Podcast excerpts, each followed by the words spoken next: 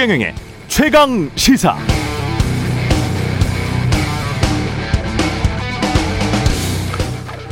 보통 혁신은 좋은 거죠. 제조 공정 혁신돼서 제품 값싸게 대량으로 생산하면 수요 촉발되고 그럼 경제가 성장합니다. 포드의 컨베이어 시스템은 자동차 대량 생산을 가능하게 했고 자동차 대중화에도 기여했습니다. 더불어서 자동차 공장 생산직 노동자들의 소득도 획기적으로 증가시켰죠. 소득, 소비, 경제 성장률 모두를 선순환으로 상승케 한 20세기 자본주의 대표적 혁신 사례 중 하나입니다. 그런데 요즘에 온라인 유통 혁신은 어떻게 봐야 할까요? 먼저 자본부터 대거 유치해서 충분히 실탄을 장전한 다음 기업들 경쟁시켜서 납품 단가 낮추고 배달 노동자들은 싼 임금으로 혹사시켜 사망사고는 자주 일어나지만 소비자 가격 낮추고 배송 시간 단축시켜서 소비자 편의는 높입니다.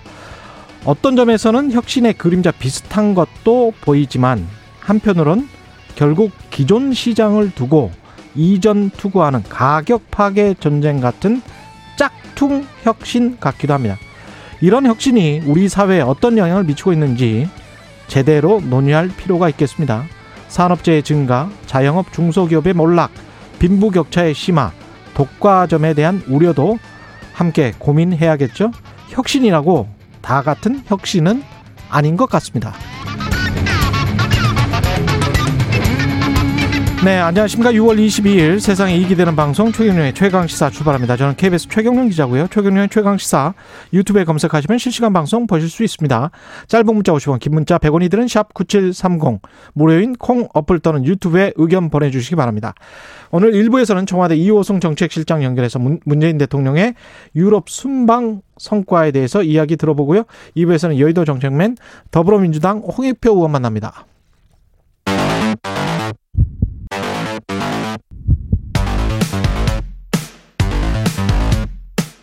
오늘 아침 가장 뜨거운 뉴스 뉴스 언박싱 네 뉴스 언박싱 시작합니다. 민동기 기자 김민아 시사평론가 나와있습니다. 안녕하십니까? 안녕하십니까? 예, 당정이 재난지원금 선별 지원 70% 그러니까 이게 지금 최종 합의를 본 건 아니고요. 예. 공감대다. 공감대를 형성을 해서 가닥을 좀 그쪽으로 잡아가는 것 같습니다. 예. 그러니까 정부가 지금 민주당 쪽에 소득 하위 70% 지급하는 방안하고요. 예. 전 국민 신용카드 캐시백 지급 방안을 제시를 했거든요. 음. 그러니까 민주당 쪽에서 큰 이견은 좀 제시하지 않은 것으로 지금 전해지고 있습니다. 그러니까 어느 정도는 이제 수용하는 쪽으로 가닥을 잡고 있다는 그런 얘기인데요. 예. 카드 캐시백은 올해 3분기 카드 사용액이 2분기보다 많을 경우에 늘어난 카드 사용액의 10%를 카드 포인트로 돌려주는 그런 방안인데 예. 다만 이제 세부적으로 이제 좀 그 합의를 할때 음. 아직 좀 그 합의할 부분은 남아 있습니다. 이를테면 지급의 소득 기준선을 놓고요. 당정 간의 입장차가 좀 있거든요. 예. 민주당은 1인당 최대 50만 원을 좀 지급을 하자 이렇게 주장을 하고 있고 정부는 캐시백 그렇습니다. 예. 1인당 30만 원으로 하자 이렇게 얘기를 하고 있는데 이 예. 부분에 대해서는 아직 최종 합의가 이루어지지 않았고요.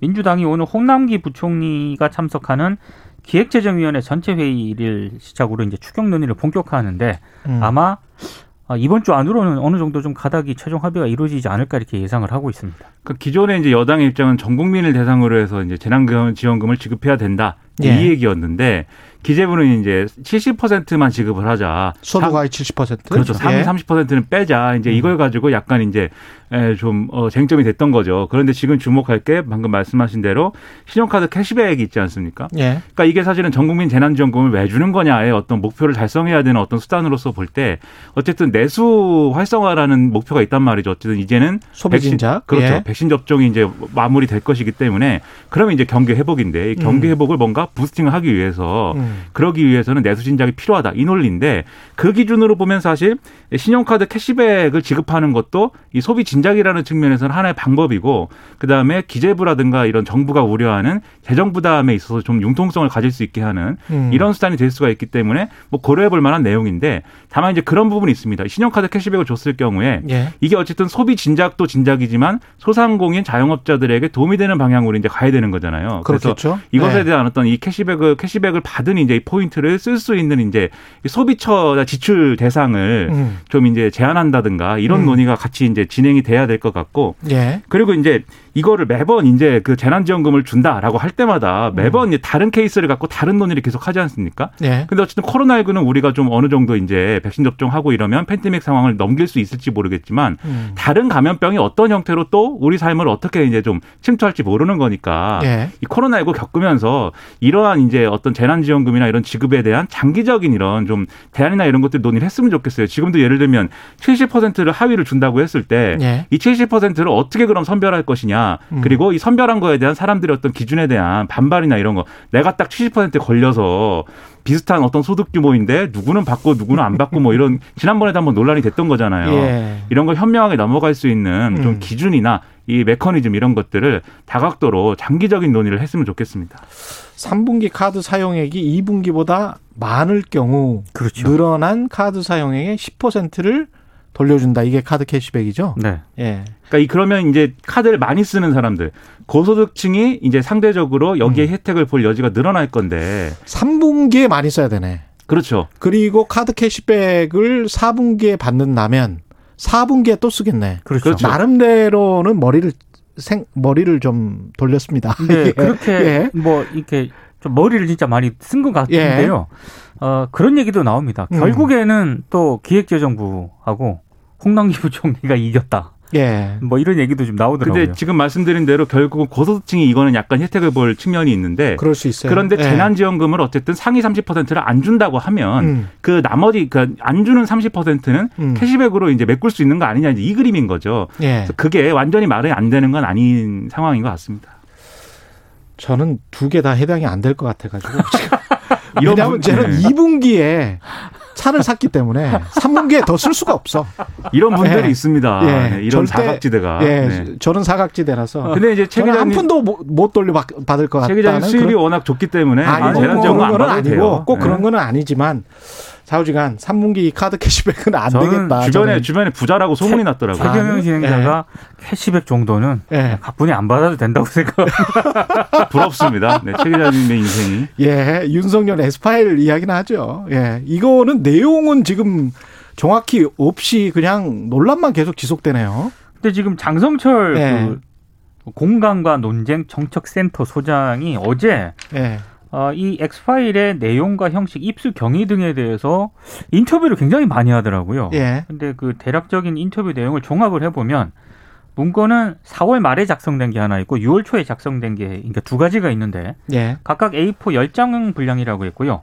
4월 문건에는 윤 전 총장의 뭐 좌우명이라든가 태어난 곳, 근무지, 부인과 장모는 어떤 사람인지와 같은 기본 정보가 정리, 정리가 돼 있었다라고 하고 이른바 6월 문건에는 윤 전 총장, 부인 김건희 씨, 장모 최모 씨 관련된 의혹이 인물별로 정- 분류가 돼 있었고 음, 동시에 공격 가능한 포인트, 뭐 사실관계를 좀 더 확인해야 할 점, 청문회 때 해명된 부분 등의 정무적 판단이 첨언이 돼 있었다라고 합니다.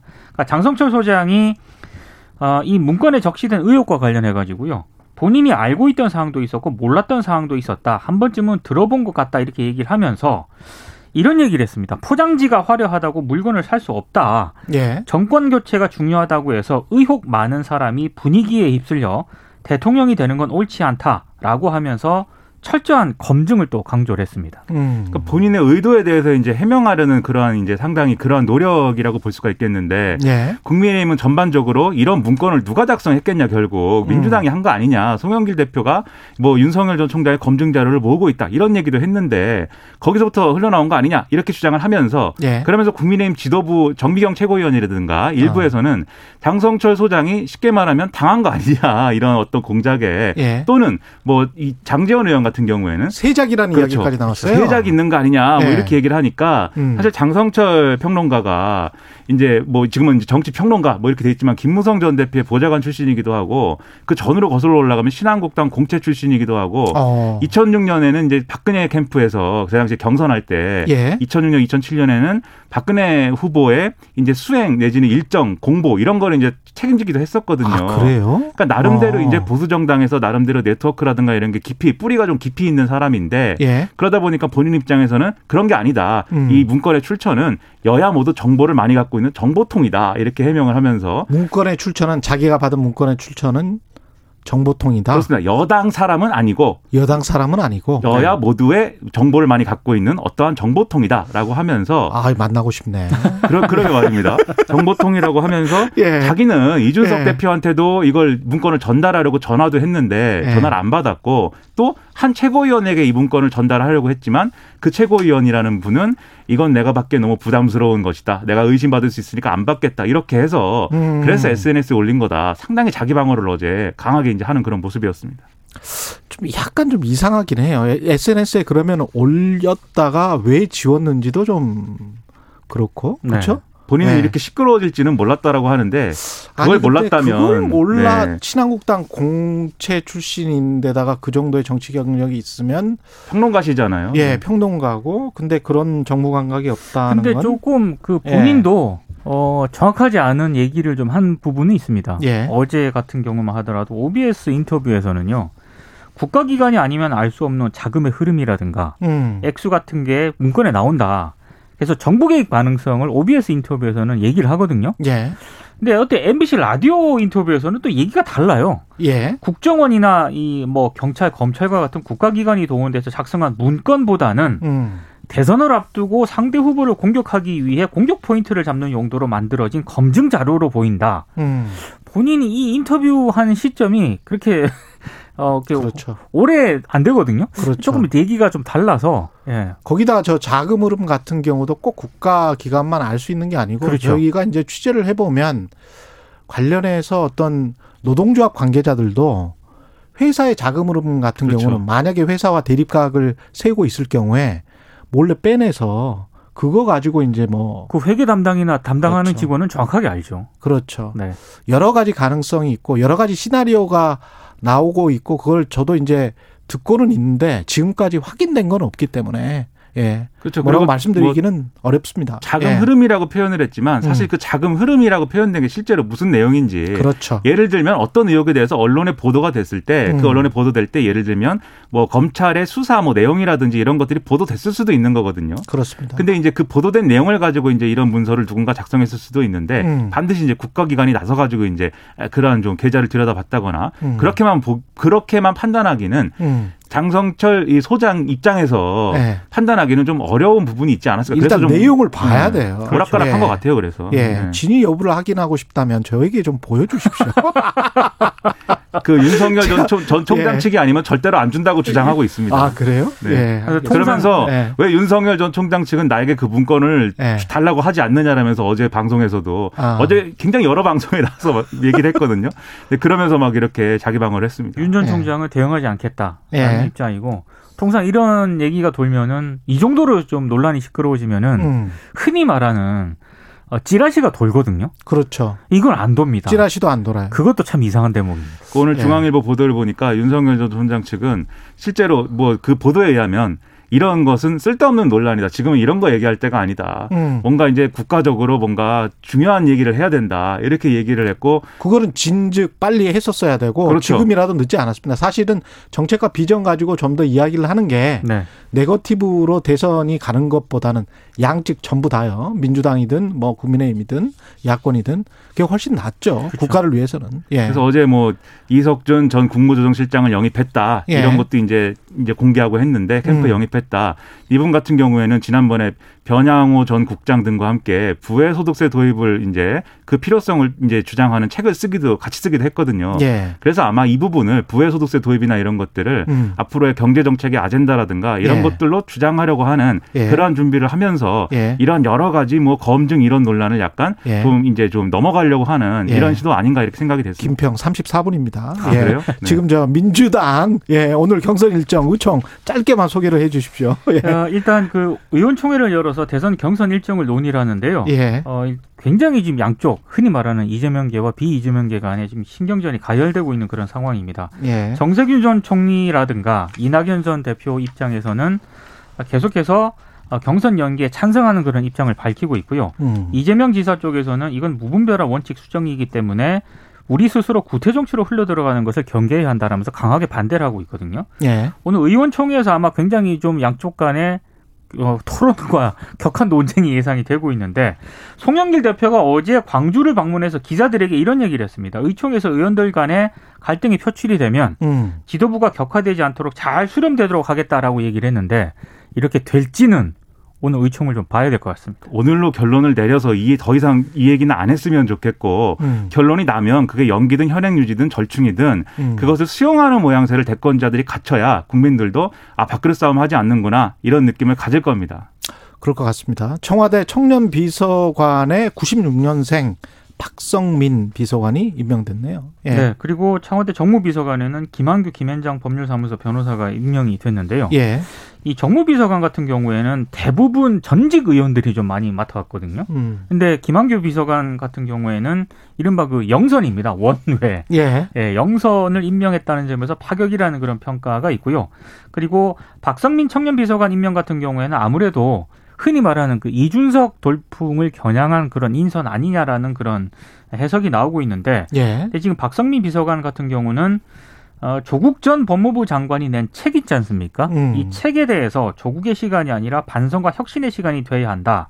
이런 목소리를 낸 적이 있거든요. 비판적 목소리를 냈죠. 네, 그래서 흔히 말하는 강성 지지자들로부터 좀 비판을 받고 있기도 합니다. 약간 음. 이준석 대응용 이제 인선이다라는 점이 좀 드러날 수도 있는 게 예. 지금 이 청년 비서관 직제의 경우에는 지금 정무수석 밑으로 가 있고 음. 그다음에 김한규 비서관의 경우에도 이제 이전에 이철희 정무수석이 진행했던 방송 프로그램에 이준석 대표랑 같이 나온 적이 있다는 거예요. 음. 여러모로 이준석 대표와의 접점 이런 것들이 강조된 어떤 인선으로 해석하는 일부의 언론의 해석도 있습니다. 인사가 만사라고 하니 까요. 네. 그런 메시지를 담고 싶기도 했겠죠. 예. 야당과의 소통 이런 것들이 중요하니까요. 예. 뉴스 unboxing 민동기 기자 김민아 평론가였습니다. 고맙습니다. 고맙습니다. KBS 라디오 최경영의 최강시사 듣고 계신 지금 시각 7시 37분입니다.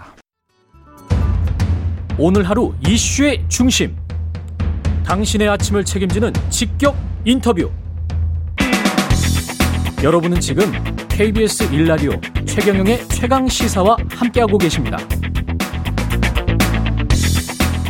네, 문재인 대통령이 지난주 G7 정상회의 유럽 순방 마치고 돌아왔습니다. 유럽 순방 뒷이야기들이 전해지고 있는데요. 이번 G7 정상회의 유럽 순방 성과와 향후 대책에 대해서 청와대 이호승 정책실장 연결돼 있습니다. 안녕하세요. 안녕하십니까 이호승입니다. 예. 유럽 순방에 대한 평가 일단 간단하게 해 주십시오. 네 현지에 가보니까요. 예. 대한민국 위상이 이제 사실상 여덟 번째 선진국 아닌가. 그러니까 G8에 해당될 만큼 높아졌음을 느꼈습니다. 예. 주요 선진국들이 각 나라가 처한 어려움하고 세계가 공통으로 직면한 문제들을 한국과 함께 해결해 나가자고 적극적으로 요청을 해오는 그런 분위기였습니다. 예. 이제 대한민국이 그동안은 선진국을 이제 따라하기에 바빴다면 음. 이제는 선진국들과 대등한 위치에서 백신의 공급이라든지 디지털 전환, 기후 변화, 뭐 민주주의나 자유무역 등의 세계 의 현안 해결을 주도해 나갈 만한 역량이 생겼다는 어, 자신감을 가지게 되었습니다. 어떻게 생각을 해보면 뭐 중국이나 스페인 정도 빼놓고는 우리가 그 경제 규모로 보면은 G10 안에 왔다 갔다 하잖아요. 네, 네. 예, 그래서 이제 서방권에서 봤을 때 G8에 속할 만한 경제 규모기는 하지요. 이 네. 지금 G7의 어떤 성격을 본다면 네. 어떤 인상적인 장면이 있, 있으셨나요? 그렇게 해서 이제 위상의 변화를 체감을 했는데 예. 이게 이제 뭐 저의 개인적인 느낌인가라고 또 자문해 보기도 했습니다. 예, 그래서 이번 순방에 함께한 여러 이제 매체의 기자분들이나 예, 다른 수행원들에게도 이제 물어보았는데 이제 비슷한 대답을 들을 수가 있었고요. 예, 이러한 그 한국의 위상 변화는 어 우선 그 해당 선진국들의 눈에 한국이 어떤 모습으로 비춰지고 있었는지를 생각해 볼 필요가 있겠습니다. 예. 먼저 이제 오스트리아 총리는 world champion이라고 지칭을 했습니다만 어떤 부분에서 world champion이라 이제 그랬죠? 코로나 극복 과정에서 이제 방역에 성공을 했고 예, 이제 경제에 있어서도 어 상당히 빠른 회복을 했다는 것이 이제 첫 번째 그 인식의 토대가 되었을 것이고요. 오스트리아 총리가 예, 네네. 다른 그 G7에 속하는 정상들도 그러한 표현들을 어, 평가들을 하곤 했습니다. 예. 두 번째는 세계 질서가 이제 경제와 안보가 서로 결합되는 방향으로 가고 있거든요. 예. 그 과정에서 한국이 미래를 지향할 수 있는 기술, 기술을 음. 가지고 있다고 봅니다. 예. 뭐 반도체나 배터리, 뭐 백신, 그다음에 디지털과 그린, ICT와 관련된 기술이죠. 세 번째는 한국의 문화입니다. 다들 알고 계시지만 K-팝, 뭐 K 영화나 드라마, 음식 등 한국 문화가 세계적으로 매력 포인트가 되고 있다는 점을 느낄 수 있었습니다. 예. 지금 말씀하신 대로 글로벌 공급 체인에서 한국의 반도체 배터리 굉장히 중요해졌고 백신도 이번에 글로벌 백신 허브로 역할을 할 수 있을 것 같다. 어느 정도 그 주요하게 될 것 같다 그런 생각이 들던데 이거는 어떻게 생각하세요? 어, 지난달에 한미 정상회담이 있었죠. 예. 거기 계기로 이제 글로벌 백신 허브 구상을 정부가 구체화했는데 음. 이번 유럽 순방에서는 그 영역을 유럽으로 한 단계 더 확장을 한 것입니다. 예. 먼저 그런 음, 글로벌 백신 허브 전략을 추진할 수 있는 힘은 무엇일까요? 한국이 세계 2위의 바이오 의약품 생산 능력을 가지고 있거든요. 어. 지금도 이제 국내 기업들이 아스트라제네카나 스푸트니크 V 같은 백신을 생산 중이고 1위는 노바- 중국인가요? 미국입니다. 미국 미국 입니까? 예. 네. 노바백스하고 이제 모더나와는 생산 계약을 체결을 이미 해서 준비를 하고 있는 상태입니다. 예. 그래서 이번 순방에서도 이제 바이러스 벡터, 바이러스 벡터 방식이라는 기술을 가진 아스트라제네카, 그다음에 mRNA 기술을 보유한 독일의 큐어백사하고 음. 이제 CEO 면담을 하게 된 이유입니다. 예. 그런데 어, 진행자께서는 이번 팬데믹이 올해나 뭐 내년 중에 이게 끝난다고 생각을 하십니까? 그렇게 생각하지 않습니다. 예, 그렇게 전문가들이 예상을 하고 있습니다. 이게 쉽게 끝나지 않을 것이다. 예. 그러면 이제 국내에서 많은 백신을 생산하고 그와 관련된 기술을 가지는 것이 어떤 의미가 있을까요? 음. 그러니까 글로벌 백신 생 허브 전략을 가진다는 얘기는 예. 대한민국이 그만큼 독자적인 그 코로나 등 그 전염병 방역 능력을 키우게 된다는 것이고 예. 이것이 이제 외교나 안보와 관련해서도 대외적인 leverage가 커집니다. 음. 그리고 국내에서 이제 생산이나 일자리가 생긴다는 그 경제적인 이익은 당연하고요. 예. 그런 점에서 어, 글로벌 백신 허브와 관련된 전략이 중요하다고 생각합니다. 예. 한일 정상회담 관련해서는 문재인 대통령도 한일 관계에서 새로운 시작이 될 수 있는 소중한 시간이었지만 회담으로 이어지지 못한 것을 아쉽게 생각한다 이렇게 말씀하셨는데 혹시 그 방일 추진을 고려하고 있습니까? 지금 청와대에서 혹시 도쿄올림픽 때? 예, 지난주 G7 회의 계기에 한일 양국 정상이 만날 수 있는 기회가 있었습니다. 예. 회담으로는 이어지지 못했는데요. 그 점은 아쉬운 부분이고요. 한국은 일본과의 대화에 열린 자세로 임해오고 있음을 다시 한번 말씀드릴 수 있습니다. 예. 이번 동경올림픽은 지리적으로 이제 가장 가까운 나라에서 열리는 대회고 예. 작년에 한 차례 연기가 되었지 않았습니까? 예. 그래서 더 이제 의미가 깊다고 봅니다.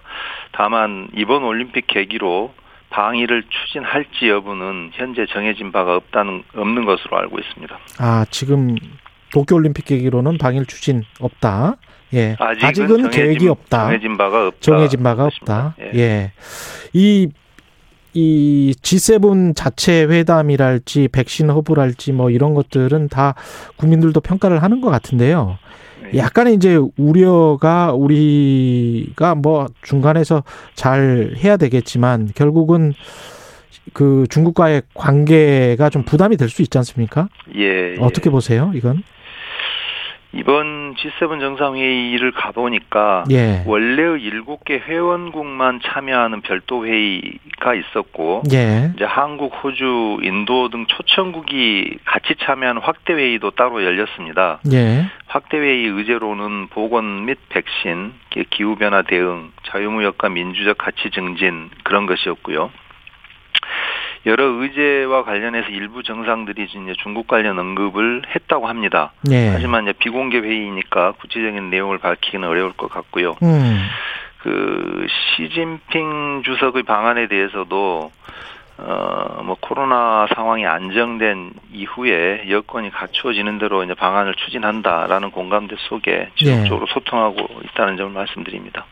이 시진핑 중국 주석의 방안은 계속 추진을 하고 계시는 거고 협의를 하고 있는 거죠? 네. 어, 언제쯤 네, 그 시기는 아직 정해지진 않았고 예. 코로나 상황과 연계해서 여건이 갖추어지는 대로 추진을 한다. 예. 네, 이것이 양국의 지금 현재 가지고 있는 인식입니다. 그 후속 조치 같은 것 유럽 순방이랄지 G7 정상회의에 후속 조치 같은 거는 어떤 게 있을까요? 어, 후속 조치는 보통 이제 정상회담이나 국제회의를 마치면 예. 그 추진 체계를 마련을 합니다. 예.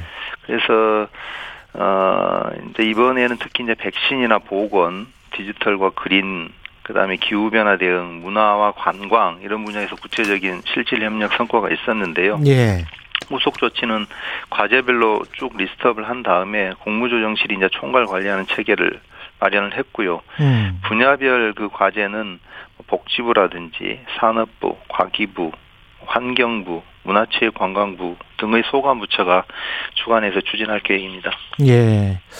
이 관련해서 그 정책실장님이 말씀하실 수 있, 을지 없을지 모르겠습니다만 성김 대북 특별대표가 우리나라를 방문했잖아요. 지난 주말에. 네. 그래서 한미 그 북핵 협의가 시작 됐는데 이 어떻게 청와대 보고 계시는지 모르겠습니다. 네, 그 사항 그 사항은 정책실장으로서 발언이 좀 제한되긴 합니다만, 예. 어 이제 우리 정부는 미국과 이제 긴밀히 공조를 하면서 예. 한반도의 완전한 비핵화, 그다음 항구적 평화 정책을 위해 노력을 하고 있고, 예. 어, 지난달 워싱턴에서 열렸던 한미 정상회담에서도 한미 양국이 북한과의 대화 및 외교 의 의지를 재확인한 바 있습니다. 음. 성김 대표가 그때 임명이 되었죠. 바이든 대통령에 의해서. 예. 현재 지금 방한 중인데 성김 대표도 이제 조건 없는 만남을 공개 제안하지 않았습니까? 예. 그래서 이제는 이제 대, 북한도 대화에 호응하기를 기대하고 있습니다.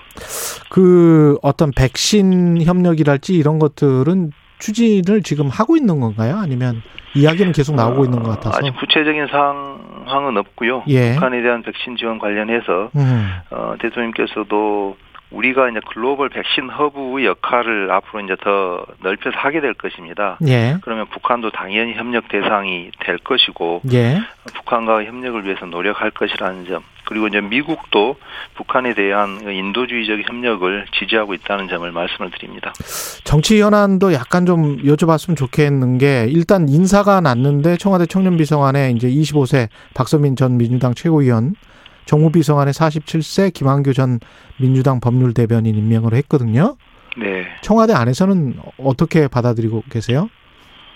어, 여러 가지, 이제 뭐, 그 청년들 혹은 그, 그 세대로부터 직접 들을 수 있는, 예. 소통할 수 있는, 어, 중요한 계기가 될 걸로 보고요. 어, 정책을 형성하고 토의해 나가는 과정에서도 큰 기여를 할 것으로 보고 있습니다. 실장님은 그 전에 이분들을 좀 아셨습니까? 아니면 아닙니다. 예. 개인적인 인연이나, 예. 어, 그런 거는 없으시고요. 없습니다. 예. 예, 예. 그 어제 이제 김지표 의원 그 종부세, 양도세 완화 관련해서 더불어민주당 이야기를 했거든요. 그 부동산 네. 특위 관련해서.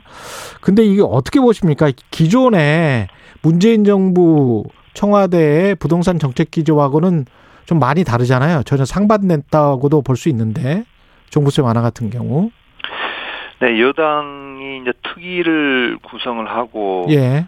그다음에 그에 의해서 이제 의총을 열었거든요. 예. 그래서 이제 장시간 토론을 하고 또 투표를 통해서 어 결정한 사항입니다. 그래서 존중을 해야 된다고 보고요. 예. 다만 이게 이제 법으로 정해지는 과정에서 음. 이제 1주택 실수요자 부담 경감이라는 그 취지를 살리는 한편으로 예.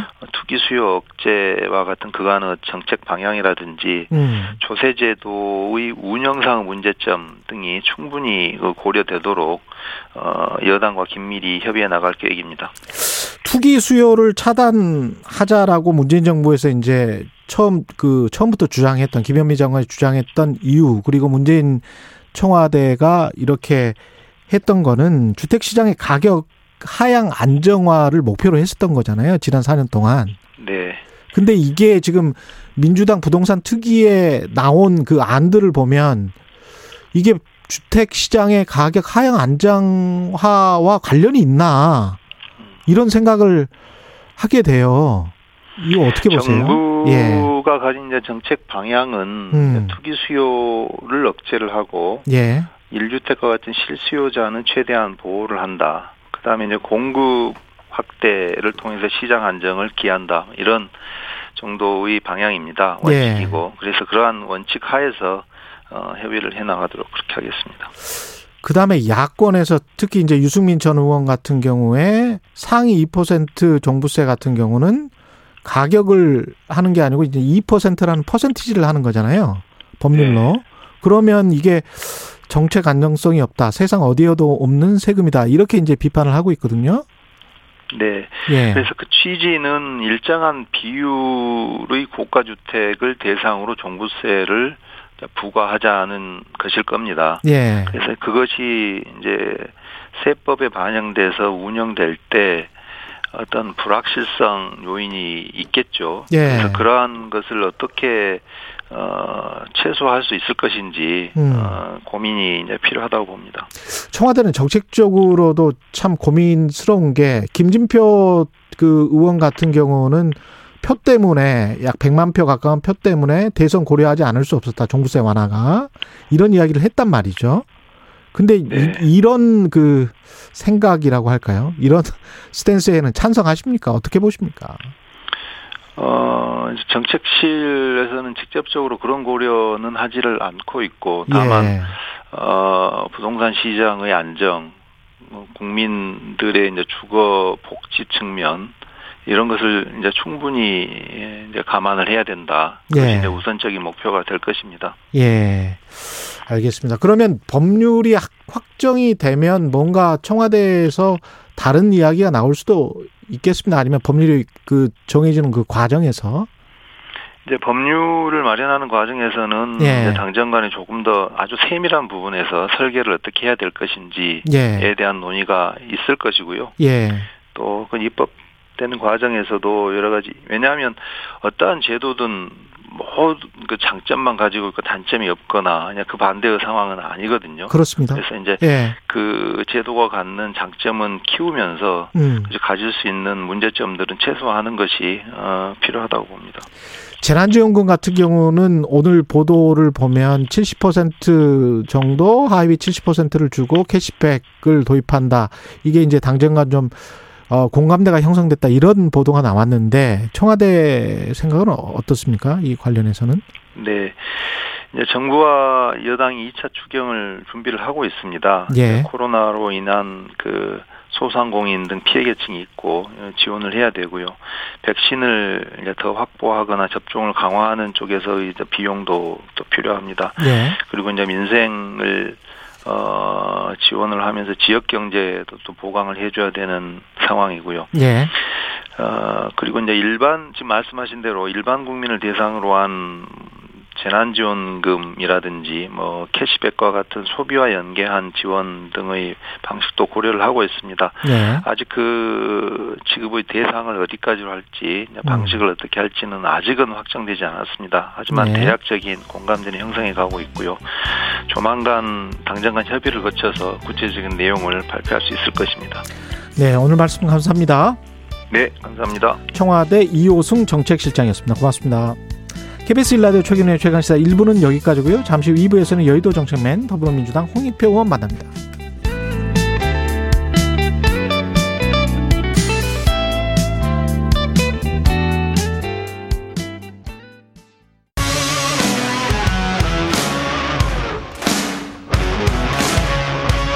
오늘 하루 이슈의 중심 최경영의 최강 시사.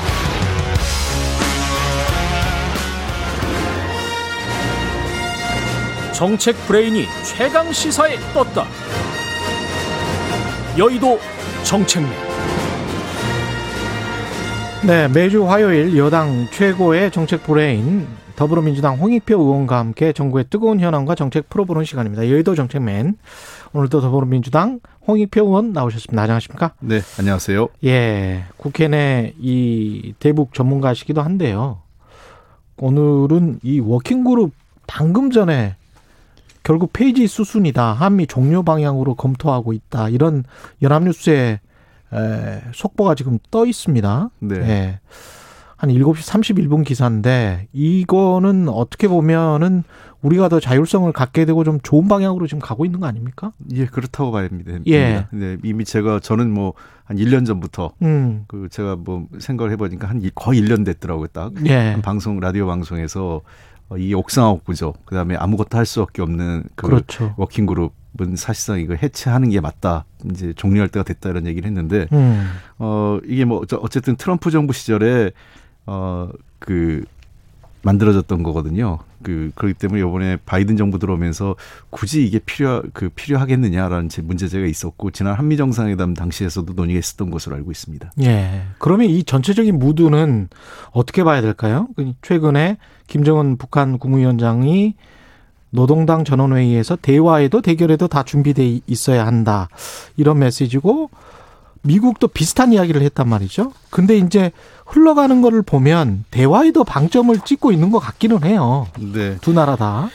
어 북한에서 늘 뭐 대화 대결 두 개를 다 얘기하는 것은 예, 뭐 예. 과거 김정일 위원장 시대 때도 있었던 예. 거기 때문에 뭐 이렇게 그 새삼스럽진 않지만 음. 어 그럼에도 불구하고 어쨌든 어 그 대화와 대결 다 열려 있다라는 음. 그걸 최고 지도자가 북한 최고 지도자가 어 언급했다는 것에서 의미가 있고요. 예. 그다음에 그 성킴 대표가 저 어제 그 회의를 하고 나서 이런 얘기를 했어요. 그러니까 의미 있는 남북 대화 협력을 언- 언급했습니다. 백브리핑에서요. 그러니까 예. meaningful 얘기 예. 의미 있는 이라기 때문에 그 결국은 어 한미 정상 지난 한미 정상회담과 요번에 그 저그 대북 특별 대표 간의 삼구 한 한중 그 한미일 간의 음. 어 협의 과정에서 보면은 어 남북 대화의 어떤 주 필요성 음. 어, 그다음에 중요성에 대해서는 어느 정도 인식의 공감대가 형성된 것 아니냐 이렇게 보입니다.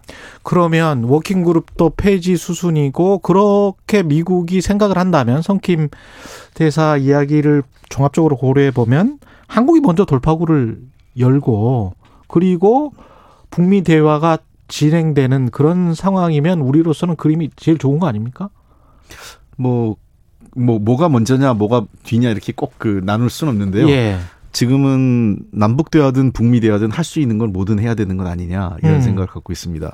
어, 사실 보면은 그 어떤 중요한 고비고비마다 남북 대화하고 북미 대화가 어, 어느 한쪽이 먼저 돌파구를 열면 다, 나머지 대화도 따라서 열렸거든요. 예. 그러니까 예컨대 2000년 김대중 대통령 시절에는 6.15 정상회담이 열리면서 어, 그해 10월 달에 북미 간에 어, 음. 그, 저, 국무장관, 그, 그, 저, 조명록 당시 그 대장하고 그 다음에 올브라이트 국무장관이 서로 워싱턴과 평양을 서로 방문했지 않습니까? 그리고 예. 북미 공동 성명이 음. 발표됐고요.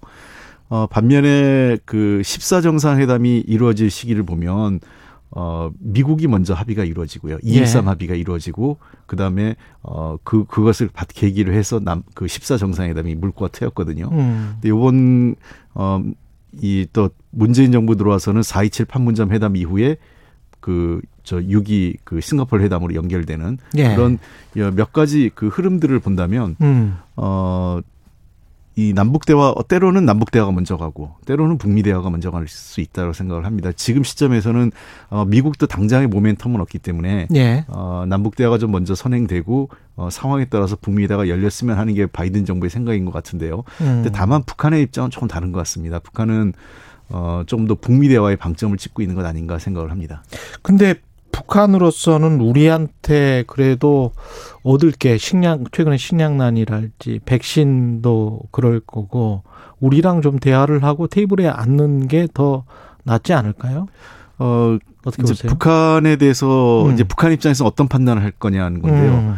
어, 우리는 이제 좀 많이 설명을 하는 거죠. 지금 바이든 정부와 문재인 대통령 간의 어떤 어, 그 소통이나 예. 또는 한, 한국 정부를 바라보는 워싱턴의 시각이 어, 상당히 긍정적이지 않느냐라는 걸 지금 납득시키는 게 필요할 것 같습니다. 즉, 예. 어, 남북 대화를 했을 때 이게 북미 대화로 연결될 가능성이 높지 않다. 음. 그러니까 남북 간에 합의를 해도 북미 간에 뭔가 그, 그 미국의 허락이 없으면 아무것도 할 수 없는 구조라면 예. 북한은 남북 대화에 적극적으로 나설 유인이 없는 거죠. 예. 다만 어 이 남북 대화의 공간, 그러니까 미국이 어 남북 간의 합의에 대해서 존중하고 허용할 수 있는 공간을 열어준다면 남북 대화도 어 그 북한으로서는 마다할 이유가 없는 거겠죠. 음. 그런 측면에서 일단은 최근에 북, 그 바이든 정부가 한국 정부를에 대한 그, 그 어떤 평가 보는 그 바라보는 시선, 어, 워싱턴에서의 어떤 그 문재인 정부에 대한 어떤 평가라는 것들이 어 상당히 긍정적인 시그널 신호가 많이 있기 때문에 음. 북한으로서도 대화에 어 조금 응할 수 있는 여지가 있고 특히 working group을 사실상 종료하게 된다면 그런 것도 북한에게 주는 신호는 분명히 있지 않을까 생각합니다. 결국은 밀당일 것 같은데 북한 입장에서는 항상 뒷배가 이제 중국이라는 큰 뒷배가 있으니까 중국 같은 경우에 이제 중국 공산당 100주년이 올해고 또 북중 우호 협력 조약 갱신이 또 있습니다. 7월 7월 11일 날 예. 그 아마 갱신되지 않을까 보고 있습니다. 그래서 당신들이 안 주면 우리는 언제든 북한으로 갈, 저 중국으로 갈 수 있어. 뭐 이런 이렇게 지금 하는 거잖아요. 북한은. 근데 그게 이제 우리 그 많은 분들이 그렇게 보는데 꼭 그렇진 않습니다. 예. 왜냐하면 어, 북한하고 중국 관계도 가깝긴 하지만 상당히 미묘한 어, 음. 측면이 있기 때문에 중국이 북한에 대해서 마냥 지원을 하냐 그렇지도 않습니다. 중국이 보면 어 그 최근 뭐 한 2000년대 들어와서 중국의 경제력이나 또는 뭐 여러 가지 그저 상황을 봤을 때 훨씬 더 많은 지원을 할 수 있음에도 불구하고 중국이 북한에 대해서 그렇게 통 크게 지원하지는 않고 있고요. 음. 그러니까 도리어 국제사회에서 지원이 줄어들면 그만큼을 중국이 조금 채워주는 경우 있고 예. 또 국제사회가 늘어나면 중국이 또 줄이고 뭐 이런 약간의 그, 그 이렇게 동향을 보이고 있기 때문에 예. 북한도 중국을 전적으로 의지하고 있지는 않습니다. 다만 아. 최근의 상황 자체가 미중 간의 전략적 어떤 대립 또 뭐 미국 미중 간에도 지금 대결과 대화가 지금 교차하고 있는 국면이기 때문에 어, 미중 관계 악화가 어, 중국의 입장에서는 북한의 전략적 그 중요성, 필요성을 음. 제고시켰다는 점에서 북한에겐 좀 더 긍정적인 상황이 벌어진 거죠. 그러니까 어. 미중 관계가 좋아졌을 때에는 미국과 중국이 함께 북한을 어떤 압박하거나 대화를 그렇죠. 이끌어내는 그런 네. 경향이 있는데 지금은 상대적으로 미중 간의 갈등 그. 갈등 구조가 강, 네. 강화되기 때문에 북한을 놓고 약간의 그 뭐랄까 그 미중 간의 밀당이 생길 수 있죠. 좀 아. 예. 그러네요. 근데 이- 이런 상황에서 이제 임종석 전 대통령 비서실장이 개성공단 재개 의지를 국제사회에 공표하고 금강산에 대한 전면적 재투자 필요하다 이렇게 이야기를 했는데 이거는 우리가 먼저 뭘 하자라는 예. 그런 이야기인 것 같기도 하고요. 그렇습니다. 어, 저는 뭐 개인적으로 임종석 실장의 그 어떤 저 주장에 대해서 상당 부분 공감하는 게 있고요. 네. 꼭 이런 것을 하자라는 의미보다는 음, 뭔가 선제적으로 우리가 할 수 있는 걸 해내고 그런 어, 이야기겠죠. 예, 그렇습니다. 예. 이게. 그다음에 두 번째는 어 이런 그 대북 이런 부분들이 또 대북 제재와 연관돼 있는데 음, 어 한미 관계 속에서 이걸 풀어낼 수 있지 않느냐 이제 우리가 예. 그래서 이런 걸 풀어내야 몇 가지 상징적인 한두 개를 풀어내야만 어 북한이 남한과의 대화에 조금 더 적극적으로 호응이 올 거고 예. 그것이 궁극적으로 어 한반도 비핵화와 평화 그리고 북미 관계 개선에도 어 그 이 선순환 구조 그 음. 긍정적인 어떤 그 이 선순환 구조를 만들 수 있는 연 시작의 출발점이 바로 이런 개성공단 사업의 재개나 음. 또는 금강산 그 관광 사업의 재개가 필요하다 이런 얘기입니다. 뭐 많은 분들 일부에서는 보수적인 분들은 뭐 금강산 개성이 북한에게 핵과 뭐 군사력 강화에 그 돈을 주는 것 아니냐 이런 얘기하는데요. 예.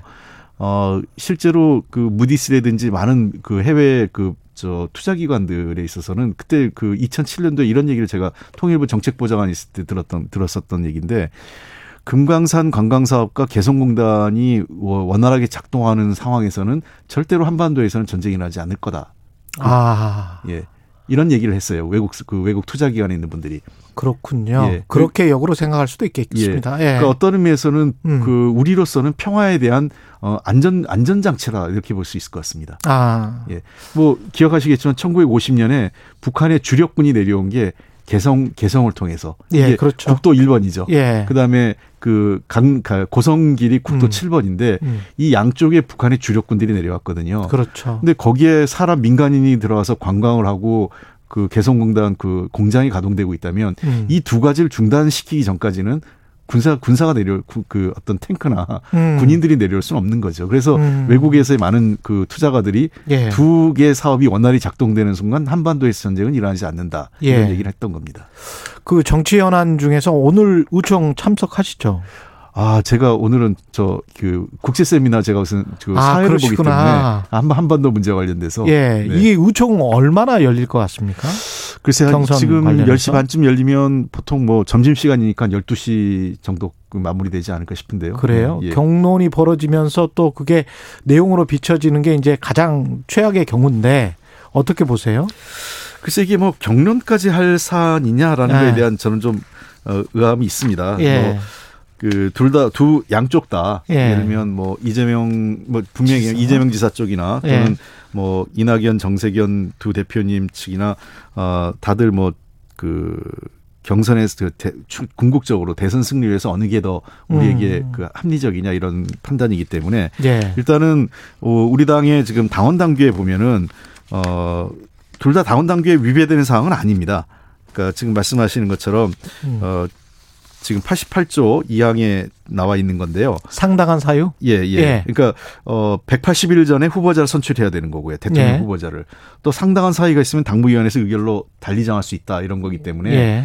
어, 어느 것 하나도 그 당원 당규를 위배하는 건 아닙니다. 음. 그러니까 180일대로 하는 것을 기본이고 예. 그렇다고 해서 상당한 사유가 있을 때 이 당무위원회에서 일정을 조정할 수 있는 것은 어 그 당원 당규에 있는 거기 때문에 당원 상당한 당 사유는 코로나 19. 그 상당한 사유가 여러 가지가 있게 있겠죠. 지금 예. 보면은 그 양측의 이 입장을 좀 정리해 보면 음. 어 코로나가 가장 크, 크고요. 코로나가 예. 이제 보면 한 8월 그 우리 정 최근에 이제 그 방역이 그 백신이 좀 속도가 높아지면서 한 9월 달쯤 되면 거의 그 1차 접종은 어느 정도 마무리가 될 것 같아요. 그렇겠죠. 예. 예.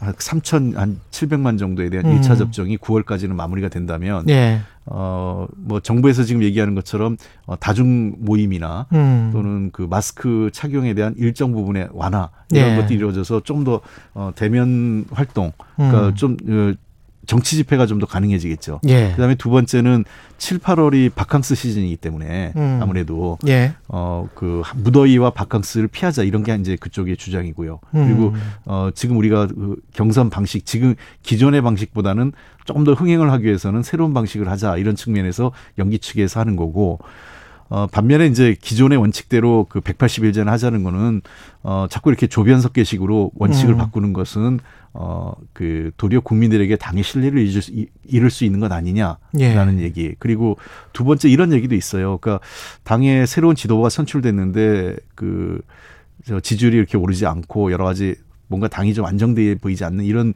어, 모습이 있다. 예. 그렇기 때문에 차라리 빠른 시일 내에 당 대표가 음. 아저 저 새로운 대선 후보가 음. 아, 사실 대선 후보가 선출되면 모든 당의 운영 구조는 대선 후보 중심으로 움직이, 움직이거든요. 그렇죠. 그래서 예. 새로운 대선 후보가 빨리 그 나타나면서 음. 어그 당의 간판으로 그분이 활동하면 음. 당에 대한 어떤 인식 또 당에 대한 지지도에 새로운 변화가, 변화가 있지. 않을까라는 게 이제 원칙대로 가자라고 하는 측의 주장인 것 같습니다.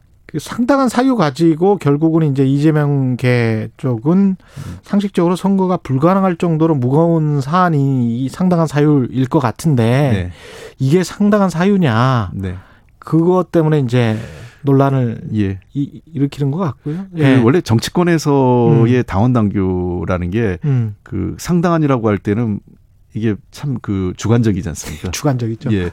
그래서 그 얘기는 좀 더 그 정치적인 선택을 할 수 있는 여지를 열어놓은 건데 예. 아, 그런 측면에 상당한이라는 것은 누가 보기에는 상당하지 않을 수 있고 누가 보기에는 상당한데 그렇죠. 예 그래서 제가 보기에는 예. 저 양쪽의 입장이 그렇게 그 저 대립이 격화될 논, 논 사항은 아니라고 생각합니다. 그래서 큰 싸움은 안 할 것이다. 네, 그뭐 그렇죠. 왜냐하면 가- 가장 중요한 거는 대선 승리라는 어, 당의 정권 저 재창출 예. 그 공동의 인식을 가지고, 가지고 있기 때문에 음, 어떻게 하는 것이 어 우리 당에 도움이 될까라는 걸 좀 합리적인 논쟁을 하고 음.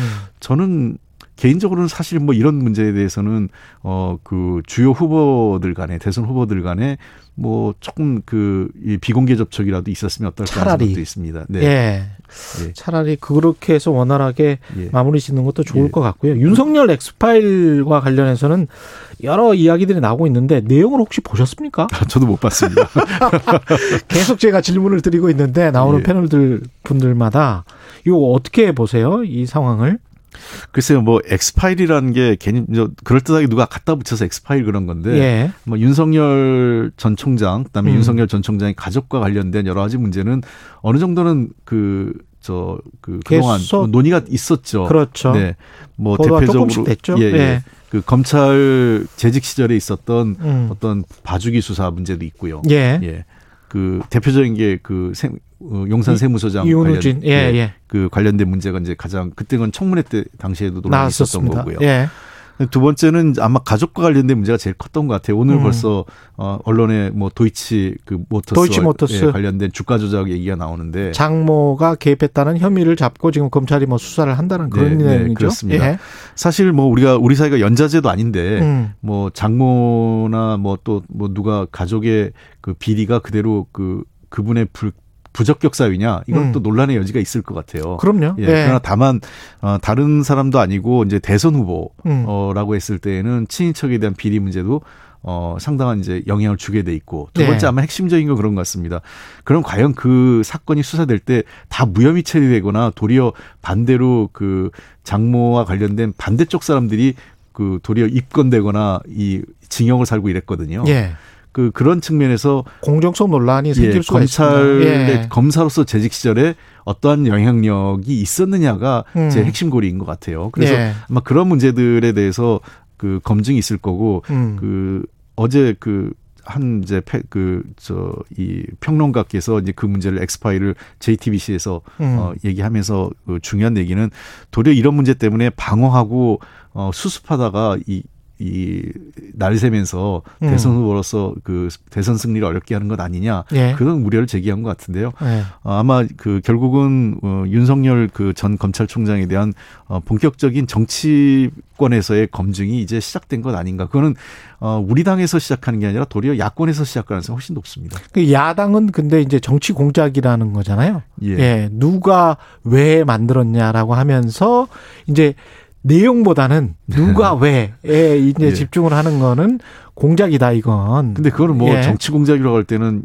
그 여당에서 만들었 여당에서 또 어떤 여당에서 그그 부당한 공권력을 그러니까 음. 정, 정 권력 기관을 예를 들면 뭐 감사원이라든지 국정원이라든지. 국정원이라든지 예. 뭐 국세청이라든지 예. 검찰이라든지 하는데 뭐 아시겠지만 검찰은 우리 우리 당이 훨씬 더 비우호적이고 예. 감사원도 그렇고 그다음에 요즘 공무원들이 그 예. 저뭐 그 뭐 도리어 감사원이나 뭐 검찰은 훨씬 그 윤, 윤석열 총장이 더 우호적이지 않겠어요 상대적으로 지- 그리고 4년 전에 큰 사건이 있어서 예. 대통령까지 그것 때문에 탄핵을 받았기 때문에, 때문에 그건 쉽지 않고요. 음. 결국은 저거는 제가 보기에는 어 정치권의 주변에서 음. 누군가 만들었을 가능성이 높다고 보는데 정치권 주변에서 예. 예. 근데 그 그러니까 이것을 누가 먼저 까, 터트리느냐거든요. 음. 근데 저는 늘 얘기하는데 이거는 어그 경선은 그 당내 경선이 먼저 시작되지 않습니까? 야권에서. 그랬죠. 그렇기 때문에 아마 예. 이 공교롭게도 예. 어, 야권에서 이 문제가 먼저 제기된 것이고 음. 아마 훨씬 더 논란이 그 야권 내에서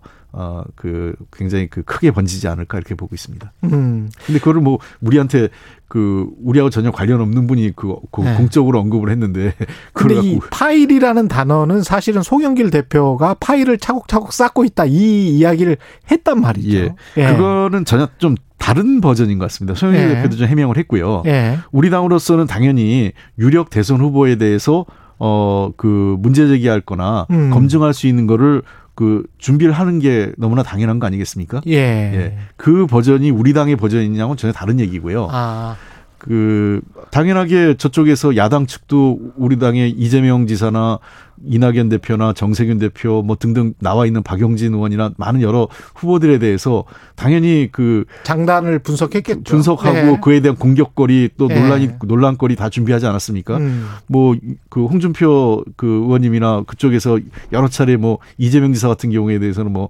뭐 뭐 하면 어, 낙마시킬 수 있다 뭐 이런 얘기를 음. 공공연하게 했기 때문에 예. 그것을 그 송영길 대표의 얘기를 원론적인 얘기로 봐야 되는 거지 뭐가 준비돼서 뭐 정치 공- 고- 공작 적으로 볼 필요는 없, 없다고 생각을 하고요. 이 예. 문건과 송영길 대표가 파일을 준비하고 있다라는 건 전혀 다른 얘기라고 저는 생각합니다.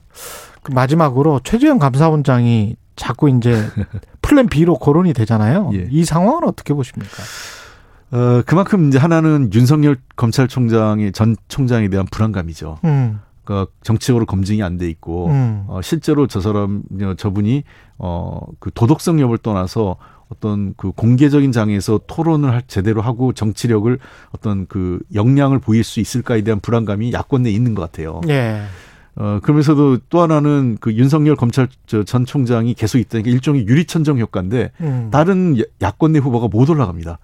아. 다 지금 5% 미만대에서 그냥 있는. 총장이 버티고 있으니까. 그러니까 예, 그게 이제 그 일종의 유리천 천정 음. 같은 효과를 딱 해서 어 그러면서 갑자기 윤 총장이 허물어지면 음. 어 야권이 그 후보가 없는 음. 그런 그 중대한 상황이 오기 때문에 플랜 B로 지금 뭐그 최재형 감사원장이나 또 다른 제3의 인물들 얘기하는데 글쎄요 저는 최재형 감사원장이 어 그렇게 하면 본인이 감사원으로서 했던 역할 감사원장으로 했던 역할을 스스로 부정하거나 어렵게 하는 것 아닌가 이런 생각합니다. 이건 헌법기관이라서. 예, 그렇습니다. 예. 그래서 어 원전 수사 원전에 대한 감사원 내용도 그렇고 그런 것들이 계속 사실은 그 전에 논란이 있었거든요. 뭐 음. 자기 친 그 가까운 친인척과 관련돼서 원전 마피아도 있고 예. 뭐 특정 언론사에 관련된 인물도 있고 이런 비판이 있을 때마다 그래도 그 법관 출신의 공정성에 대한 그 어떤 방어막이란 게 있었는데 예. 특정 정당의 대선 후보로 가는 것에 대해서 본인이 분명히 선을 긋지 않으면 음. 본인이 감사원장으로 했던 했었을 때 했던 모든 역- 그까지 공정성심이나 정치적. 중립성 논란이 야기될 것 같습니다. 예, 말씀 감사하고요. 여의도 정책맨 더불어민주당 홍익병 의원이었습니다. 고맙습니다. 예, 감사합니다.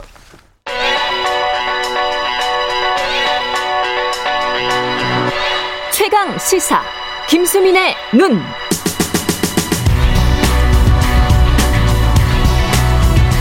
네, 김수민의 눈, 김수민 평론가 나와 계십니다. 안녕하십니까? 네, 반갑습니다. 토론 배틀 형식으로 대변인을 뽑는다. 국민의힘 그 플랜카드도 제가 많이 봤습니다. 네. 왔다 갔다 하면서 예 오늘은 이 이야기군요. 네, 예. 이 공모가 오늘 마감인데 음. 어제 이미 경쟁률이 50대 1을 돌파했다고 합니다. 50대 1. 네. 예. 토론 배틀에 대해서 오늘 얘기 좀 해보겠습니다. 예. 토론 배틀 일단 화제는 됐는데 이거는 이 방식이나 이런 거는 어떻게 보세요? 일단은 음. 이번에 200명 넘는 사람이 어제까지만 해도 지원을 했다고 하는데 예. 그 중에 평소에 대변인에 도전할 생각을 했던 사람은 거의 없었을 겁니다. 음. 그러니까 그 자리가 굉장히 들어가기 어렵고 좀 연줄 이런 게 작용하는 거 아니냐 이런 생각들 할 수 있는데 예. 아마 각광을 하시는 분들은 열려 있는 기회다. 공개적으로 모집을 했다. 네. 예. 그런데 좀 공모죠. 예. 어, 일종의 가난한 선비가 과거에 붙어서 벼슬을 하는 이런 신화를 좀 어, 재생하는 듯한 느낌을 받으신 분들이 있는 것 같고요. 예. 특히 이런 배틀 형식에는 청년층이 좀 더 익숙하기 때문에 예. 청년에게 더 열린 기회가 아니냐 이런 생각들을 하시는 것 같습니다. 고등학생 토론회나 뭐 이런 거 대학생 토론회나 이런 게 많이 있었잖아요. 그렇습니다. 토론 대회 같은 게. 네. 그래서 아무래도 유리하겠죠. 토론 배틀이 근데 대변인을 뽑는데 네. 유용한가? 이거는 뭐 인사평가와 관련된 거라 네. 굉장히 학문적인 논인데 어떻게 보세요, 이건? 그 토론 배틀이 언변을 보는 거니까 예. 당연히 참고는 될 수 있겠죠. 음, 근데 한계가 있는 지점도 있는데 토론이라는 거는 쌍방 작용입니다. 그렇죠. 근데 대변인이 하는 일 중에는 논평을 한다거나 이런 것들이 있고 음, 어, 또 정치인들은 토론과 별개로 연설도 하게 되는데 예, 연설하는 능력하고 토론하는 능력이 같지는 않거든요. 그렇습니다. 연설은 토론은 이제 상대방이 있고 하기 때문에 자기가 어, 받아쳐서 때릴 거리라든지 이런 것들이 쭉쭉 나오는데 연설은 예. 백지에서 써내려가야 되는 논평도 음. 마찬가지고요.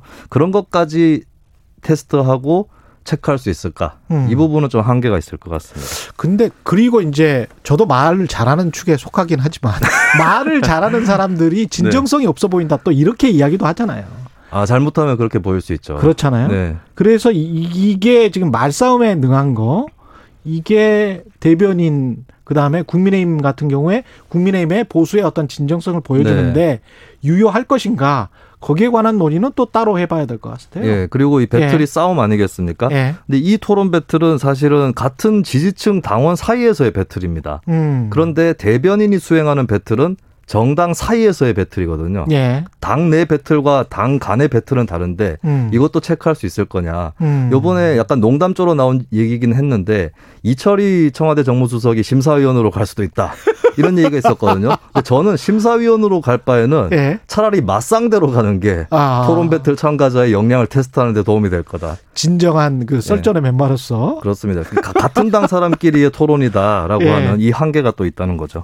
이게 뭐 어떻게 선발을 하는 거예요? 이게 심사위원 투표 50%, 실시간 투표 50% 이렇게 반영이 된다고 하는데 예. 실시간 투표. 예, 문자 투표라든지 기존의 어, TV에 뭐 가수 뽑는 오디션 프로에서 차용을 한 그런 형식이 되겠죠. 그러네요. 근데 여기서 또 하나의 관건은 음. 아무래도 당 지지층이 참여를 많이 할 거기 때문에 야 저 사람이 토론을 잘한다 이것보다 오히려 저 사람 성향을 더 보게 될 수도 있다. 그렇겠네요. 라고 하는 그런 변수가 있고 예. 그렇다고 해서 남의 당 지지자까지 끌어들일 거냐? 음. 그럼 또 기준이 달라지는 거기 때문에 그렇게는 또 할 수 없다는 것이죠. 그건 정당이니까요. 그렇습니다. 예, 정당이 뭐 정파적 이익과 정, 정당이라는 그 가치 비전이 나름대로 다 있는 거니까. 네. 예. 근데 어, 여러모로 짚어보면은 이 음. 방식이 임시 방편으로 괜찮을 수는 있는데 일회성 이벤트의 한계는 분명히 있다. 음. 저는 그렇게 좀 종합이 됩니다.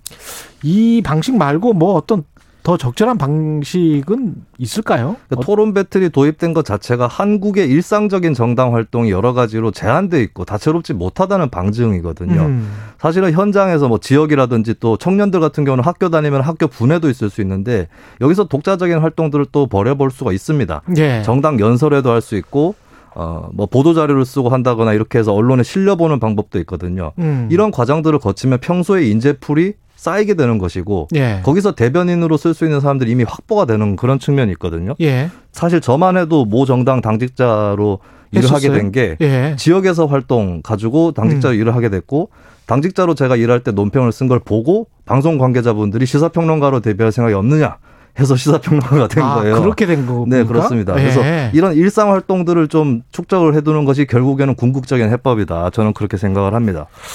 재밌네. 결국은 기존에 했던 그냥 원고 쓰고 읽어주고 그런 정치인들이 덜 나오게 될 것 같아서 그거는 참 다행인 것 같아요. 네.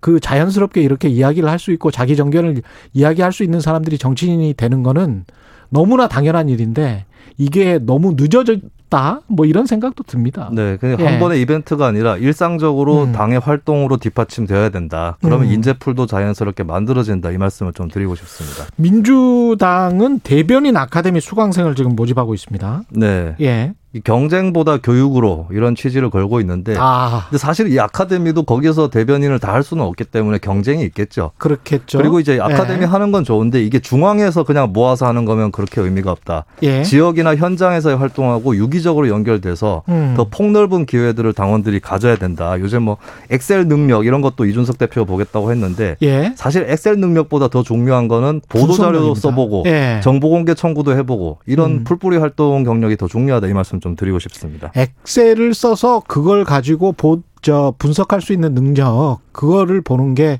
중요하겠죠. 여러 가지를 봐야 될 것 같습니다. 네. 예.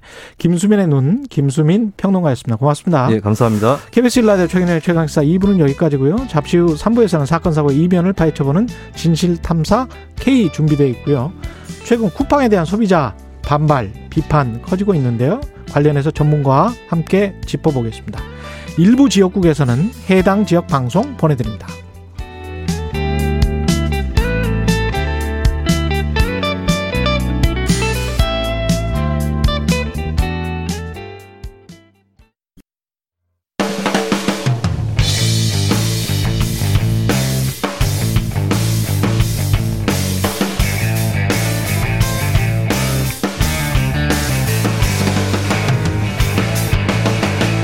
최경영의 최강 시사. 최경영의 최강 시사. 진실 탐사 K.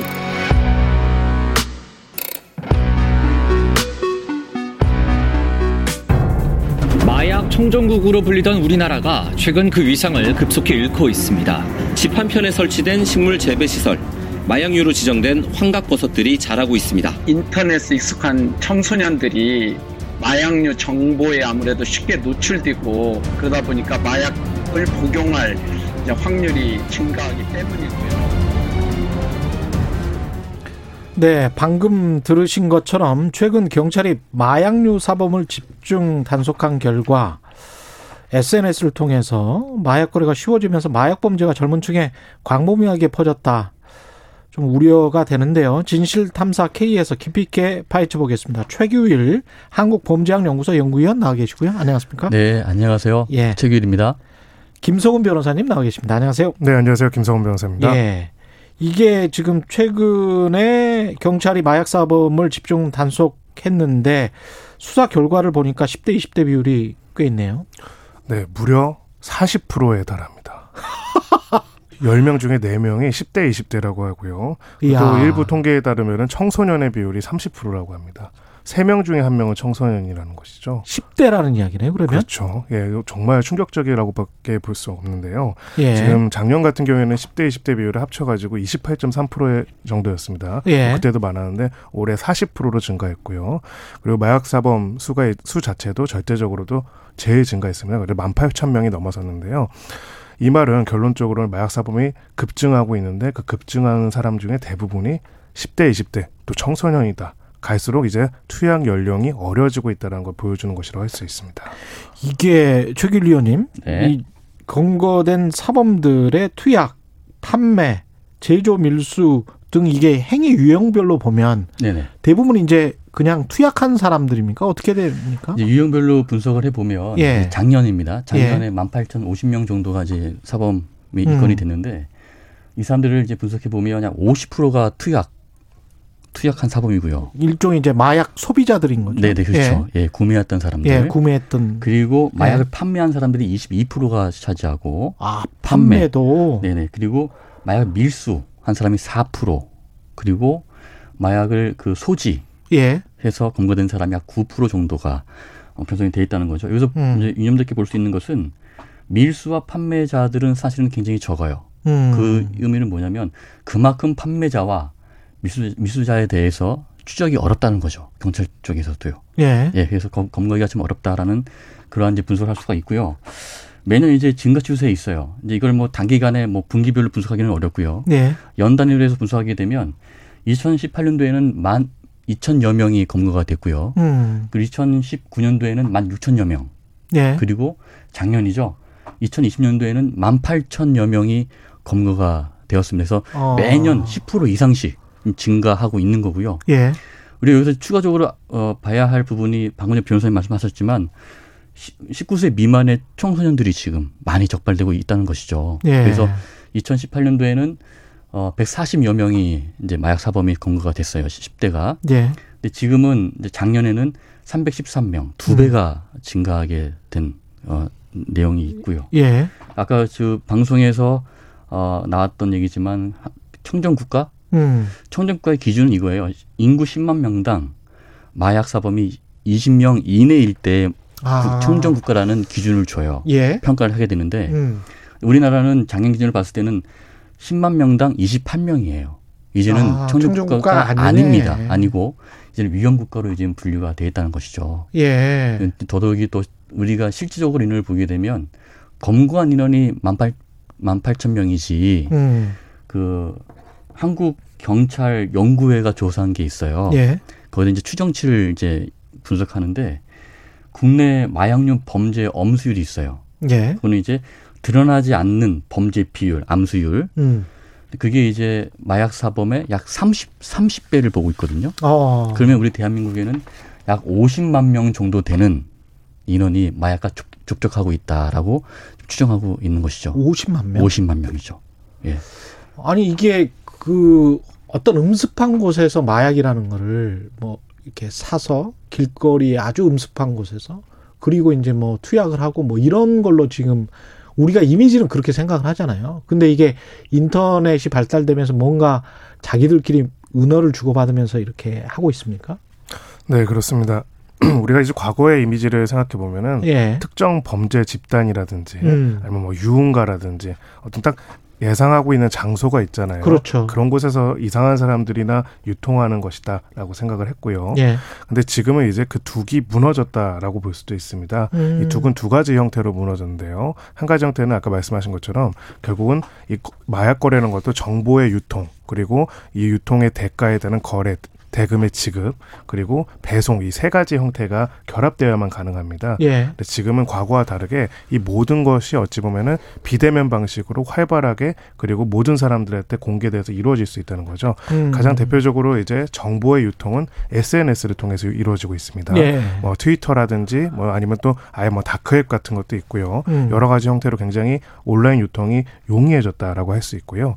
두 번째로는 이제 대금의 거래도 과거에는 굉장히 그 현금이나 이런 것들로 한정되어 있었다라면은 가상화폐를 통한 이제 거래라든지 이런 방식으로 아. 접근성이 굉장히 높아졌습니다. 또 아. 추적도 어렵죠. 예. 마지막으로는 이제 배송에 있어서도요. 지금 이제 저희 뭐 모든 것들을 배송하고 있는 상태 아닙니까? 여러 형태로 어, 예전처럼 이제 던지기 수법이라든지 그런 오프라인 방식뿐만이 아니라 예. 여러 소포라든지 또 여러 가지 배송 퀵 서비스 등을 이용하는 방식으로 다양한 방식으로 거래가 가능해지면서 결국은 정보의 유통뿐만 아니라 대금의 지급 그리고 물건의 배송까지 모든 것들이 다 굉장히 용이하고 모든 사람들한테 접근 가능성이 높아진 상황이 결국 이렇게 마약 사범이 급증하게 되는 하나의 원인이 됐다라고 생각합니다. 아니 근데 이게 뭐 마약 팔아 살아요. 마약 사, 사고 싶어요. 뭐 이렇게 말하지는 않을 거 아니에요. 뭔가 자기들끼리 그 은어로 주고받을 거고 그걸 경찰들이 잘 알아내야 될 텐데. 그렇죠. 뭐 예. 지금 경찰도 다 알고 있는 내용이 있는 거고요. 방금 예. 전에 지금 말씀하신 다크웹이라는 걸 말씀하셨잖아요. 예. 이 다크웹이라는 것이 굉장히 그 범죄의 창구예요. 제가 볼 때는 범죄의 아. 유통 창구다라고 말씀드릴 수가 있는 예. 거예요. 어, 그 다크웹은 사실 추적도 불가능해요. 음. IP 주도 불가능하고 범죄 주체도 확인하고도 굉장히 어렵고 아. 또 서버도 외국에 있기 때문에 접근하기도 굉장히 어렵고요. 경찰에서. 그렇군요. 예. 그래서 음. 어 쉽게 접근할 수 쉽게 접근할 수 있는 방법 인 것이죠. 이게 사이버 범죄와 결합이 돼 있구나. 그렇죠. 그리고 그렇죠. 이제 가상화폐라는 탈세 수단으로 이용하는 가상화폐하고도 결합이 돼 있고 그렇죠. 아주 여러 가지가 결합돼 있네. 네네. 예. 그래서 dark web은 전 세계적으로도 굉장히 이슈가 되는 그런 웹인데요. 음. 이 dark web을 통해서 무기 암거래가 이루어지고 있고 네. 또는 뭐 어, 아동 포르노 판매가 되고 있고 더더욱이 이제 뭐 마약 거래는 뭐 말할 것도 없고요. 예. 그 속에서 모든 것이 이루어지고 있다는 것이죠. 추적도 어렵고 IP 추적도 어렵고 음. 주체도 찾기도 어렵고. 예, 근데 아까 그 현황을 말씀하셨는데 10대 20대가 40%나 된다는 게 저는 좀 믿기지가 않는데 왜 이렇게 10대 20대가 많은 겁니까? 네, 우리 그 일종의 밈처럼 이제 등장하는 게 있죠. 청소년들이 예. 계속 뭔가를 들여다보는 거. 어. 예, 스마트폰을 들여다보고 있죠. 예. 그러니까 지금 이제 이 마약 거래가 급증하게 되고 있는 가장 중요한 원인이 되는 것들은 바로 아까 지금 위원님께서 말씀하셨던 SNS와 가상화폐 이 두 가지 형태를 결합시킨 형태로 증가하고 있습니다. SNS를 누가 가장 많이 이용하는지 보면은요. 물론 아. 요즘에는 세대 불문하고 많이 이용하지만은 예. 10대, 20대 때 가장 중요한 매체입니다. 음. 여기서부터 이제 굉장히 접근성이 높아지고요. 또 또래 집단들이 이제 과거에는 좀 약간 뭐랄까 흡연이라든지 이런 것들을 통해 가지고 했다면은 이제는 이런 마약류에 대해서도 접촉에 관한 어떤 불법성에 대한 인식이 굉장히 낮아지면서 이 부분이 또 높게 활동 활동되는 게 있고요. 아까 뭐 은어에 대해서 말씀을 예. 이제 물어보셨는데 은어 같은 경우에도 일종의 하나 하위 문화를 이루고 그 하위 문화의 결속력을 가져오는 하나의 요소가 될 수가 있습니다. 예. 뭐 이제 술, 아이스, 뭐 떨 이런 표현들을 쓰는데요. 예. 그런 표현들로 이제 그것들을 서로 교환하면서 음. 같이 하는 것으로서 또래 집단으로서 의 결속력을 강화 강화하는 그런 어떤 심리적인 청소년기 특성들도 같이 결합이 되면서 결과적으로는 이 모든 것들에 대한 접촉이 낮아지는 거고요. 이 청소년기 또래 집단들이 특히 주변에서 A라는 친구들이 이 정도의 이 정도의 이런 일들을 하게 되면은 그것을 예. 모방하고 따라하게 되는 것들에 대한 성향이 굉장히 강해지는 부분들이 있습니다. 음. 그런 부분들도 어떻게 보면 전염병처럼 강력한 전염력을 가지고 이 마약 거래가 넓어지게 하는 하나의 원인이라고 할 수 있습니다. 코드기고 퍼트릴은 그리고 그 은어도 결국은 그런 사람들이 만들어 가지고 이게 퍼지게 했을 거 아니에요. 그렇습니다. 그러면 그 본산 그그 그 조직 자체를 잡아야 될 것 같은데 그럼 방법이 없을까요? 자, 참, 그, 참 쉽지가 않죠. 예. 예. 쉽지 않으니까 이런 범죄들이 계속해서 우식들로 일어나는 것이고요. 예. 지금도 경찰에서도 많이 조사하고 있고 판단하고 있고 분석하고 있는데 예. 사실은 우리 대한민국에서는 지금 마약에 관련된 이러한 조사라든가 이런 기관이 전문적 기관이 사실 많이 부재한 음. 실태라는 거죠. 예. 예를 미국, 미국 같은 경우에는 1년 예산으로 1조 2천억을 투자해서 음. 이제 그러한 전문 기관이라든가 그런 투자를 많이 하고 있고요. 예. 우리나라는 사실은 그런 예산은 사실은 거의 없다고 보시면 되죠. 그래서 이에, 이에 따른 전문 인력이라든가 어, 이런 많이 부재하고 음. 양성 기관도 많이 지금 부재한 실태가 어, 있죠. 그래서 참 현실적으로 많이 어렵다라고 예. 보시면 될 것 같습니다. 네, 그리고 또 한 가지 중요한 유통의 변화도 있는 것 같습니다. 이제 과거에는 이제 대량으로 일부 범죄 조직들이 유통하는 이런 구조였다면은요. 요즘 또 특성 중에 하나는 소량 소품종으로 이제 각각의 투약자와 판매자가 구별이 안 되는 사례가 굉장히 많아지고 있습니다. 아. 저희가 이제 매체만 하더라도 그런 얘기를 하죠. 예. 과거에는 이제 방송국이라든지 legacy media에서 기본적으로 했다라면은 요즘에는 미디어가? 그렇죠. 예. 1인 미디어가 하는 것처럼요. 이게 참 웃기지만은 이런 마약 판매도 SNS 등을 통해 가지고 개인들이 막 판매를 하거나 아. 자신이 투약하고 판매하기도 하고 자신이 소품종 재량 재배를 한 다음에 판매를 하기도 하고 예. 여러 가지 유통 형태가 나타나다 보니까 과거 것처럼 이제 어떤 특정 조직만을 소위 말해서 잡아가지고는 해결이 되지 않는 그런 문제까지도 발생을 하고 있습니다. 생각해 보니까 프로포폴 같은 경우도 어떤 특정 병원에 가면은 맞을 수 있대 이런 게 있어서 일부 그렇습니다. 유명인 같은 경우에 그리고 그런 어떤 의원 같은 경우 막 검색이 되고 그랬었잖아요. 생각을 해보니까 네. 그것도 프로포폴도 마약 류에 속하는 겁니다. 그렇죠. 마약성 진통제라고 할 수가 있고요. 예. 그래서 의료, 의료용 사용이 만으로 가능하고 음. 의료용 사용이 없이 만약 의사의 적절한 처방이 아닌 형태로서 사용하게 된다면 마약 향정신성 의약품을 복용한 것이 됩니다. 이거는 중독이 돼서 뭐 심신이 피폐해지고 잘못하면은 뭐 자기가 사고를 일으키거나 사건을 일으켜도 자기도 모르는 그런 상황이 될 수가 있는 거 아닙니까 마약이라는 게? 예, 기본적으로 마약이라는 거는 어떻게 보면 범죄의 게이트웨이다 이렇게 표현을 합니다. 예. 예 여러 가지 범죄로 유출이 될 수가 있고요. 음. 특히나 이제 청소년기의 마약이라는 것들은 결국은 돈이 어디서 납니까 청소년들이요. 그 돈을 마련하기 위한 2차 범죄를 또 유도를 할 수도 있고요. 아, 또뭐 여러 가지 형태, 뭐 성매매라든지 이런 형태까지도 나아가게 되는 굉장히 위험한 범죄라고밖에 할 수는 없습니다. 정말 충격적인 거는요. 이렇게 통계적으로 40%까지도 나왔는데, 음. 근데 여기에 대해서 과연 부모님들은 학교에서는 얼마나 이해를 하고 있고 알고 있느냐는 것이죠. 우리나라에서 청소년들이 마약을 한다라는 것들은 그런 것들은 소위 뭐 헐리우드 영화에서나 봤던 그렇죠. 것이죠. 네. 우리나라에서는 있을 거라고 생각하지 않는데요. 음. 어, 이런 부분들에 대해 가지고 어찌 보면은 지도하고 감독하고 관리하는 입장에서는 전혀 모르는 사이에 우리도 모르는 사이 에 마치 이제 전염병처럼 이만큼 퍼져 있게 된 것입니다. 음. 그렇죠. 그래서 얼마 전에는 올 초에는 우리 10대들이 한번 검거된 사례 있었지 않습니까? 42명이 대구로 검거가 되었죠. 예. 그거는 이제 10대, 20대, 20대 일부, 10대가 거의 대부분이었는데 병원이나 병원 가서 자기가 그 통증이 있다라고 이렇게 가정을 하고 가, 거짓말로 해서 진단을 받고 처방전을 받게 됩니다. 음. 그 약을 받은 것이 이제 펜타닐이라는 예. 그 약품이 있어요. 마약성 예. 진통제인데요. 굉장히 강한 진통제죠. 모르핀보다 100배 이상의 효과를 낼 수 있는 그런 예. 마약성 진통제인데 이것을 10대들이 어 진단을 받고 처방을 받아서 그거를 다시 재판매하는 경우가 생겼었어요. 음. 원래 한 개당 만 오천 원인데 이걸 십오만 원에 판매를 하게 되고 예. 또 그걸 또 자, 작게 잘라서 학교에서 불을 태워서 연기를 흡입하는 그런 사례도 있었고요. 그래서 음. 이런 친구들이 어, 올 초에 약 40명 정도가 적발이 된 사례가 예. 있습니다. 이게 이제 만약에 중독이 되면 일종의 이제 병인 거니까. 그렇습니다. 치유를 해야 되는 것이고 치료를 해야 되는 거고 처벌 같은 경우는 어떻습니까 지금?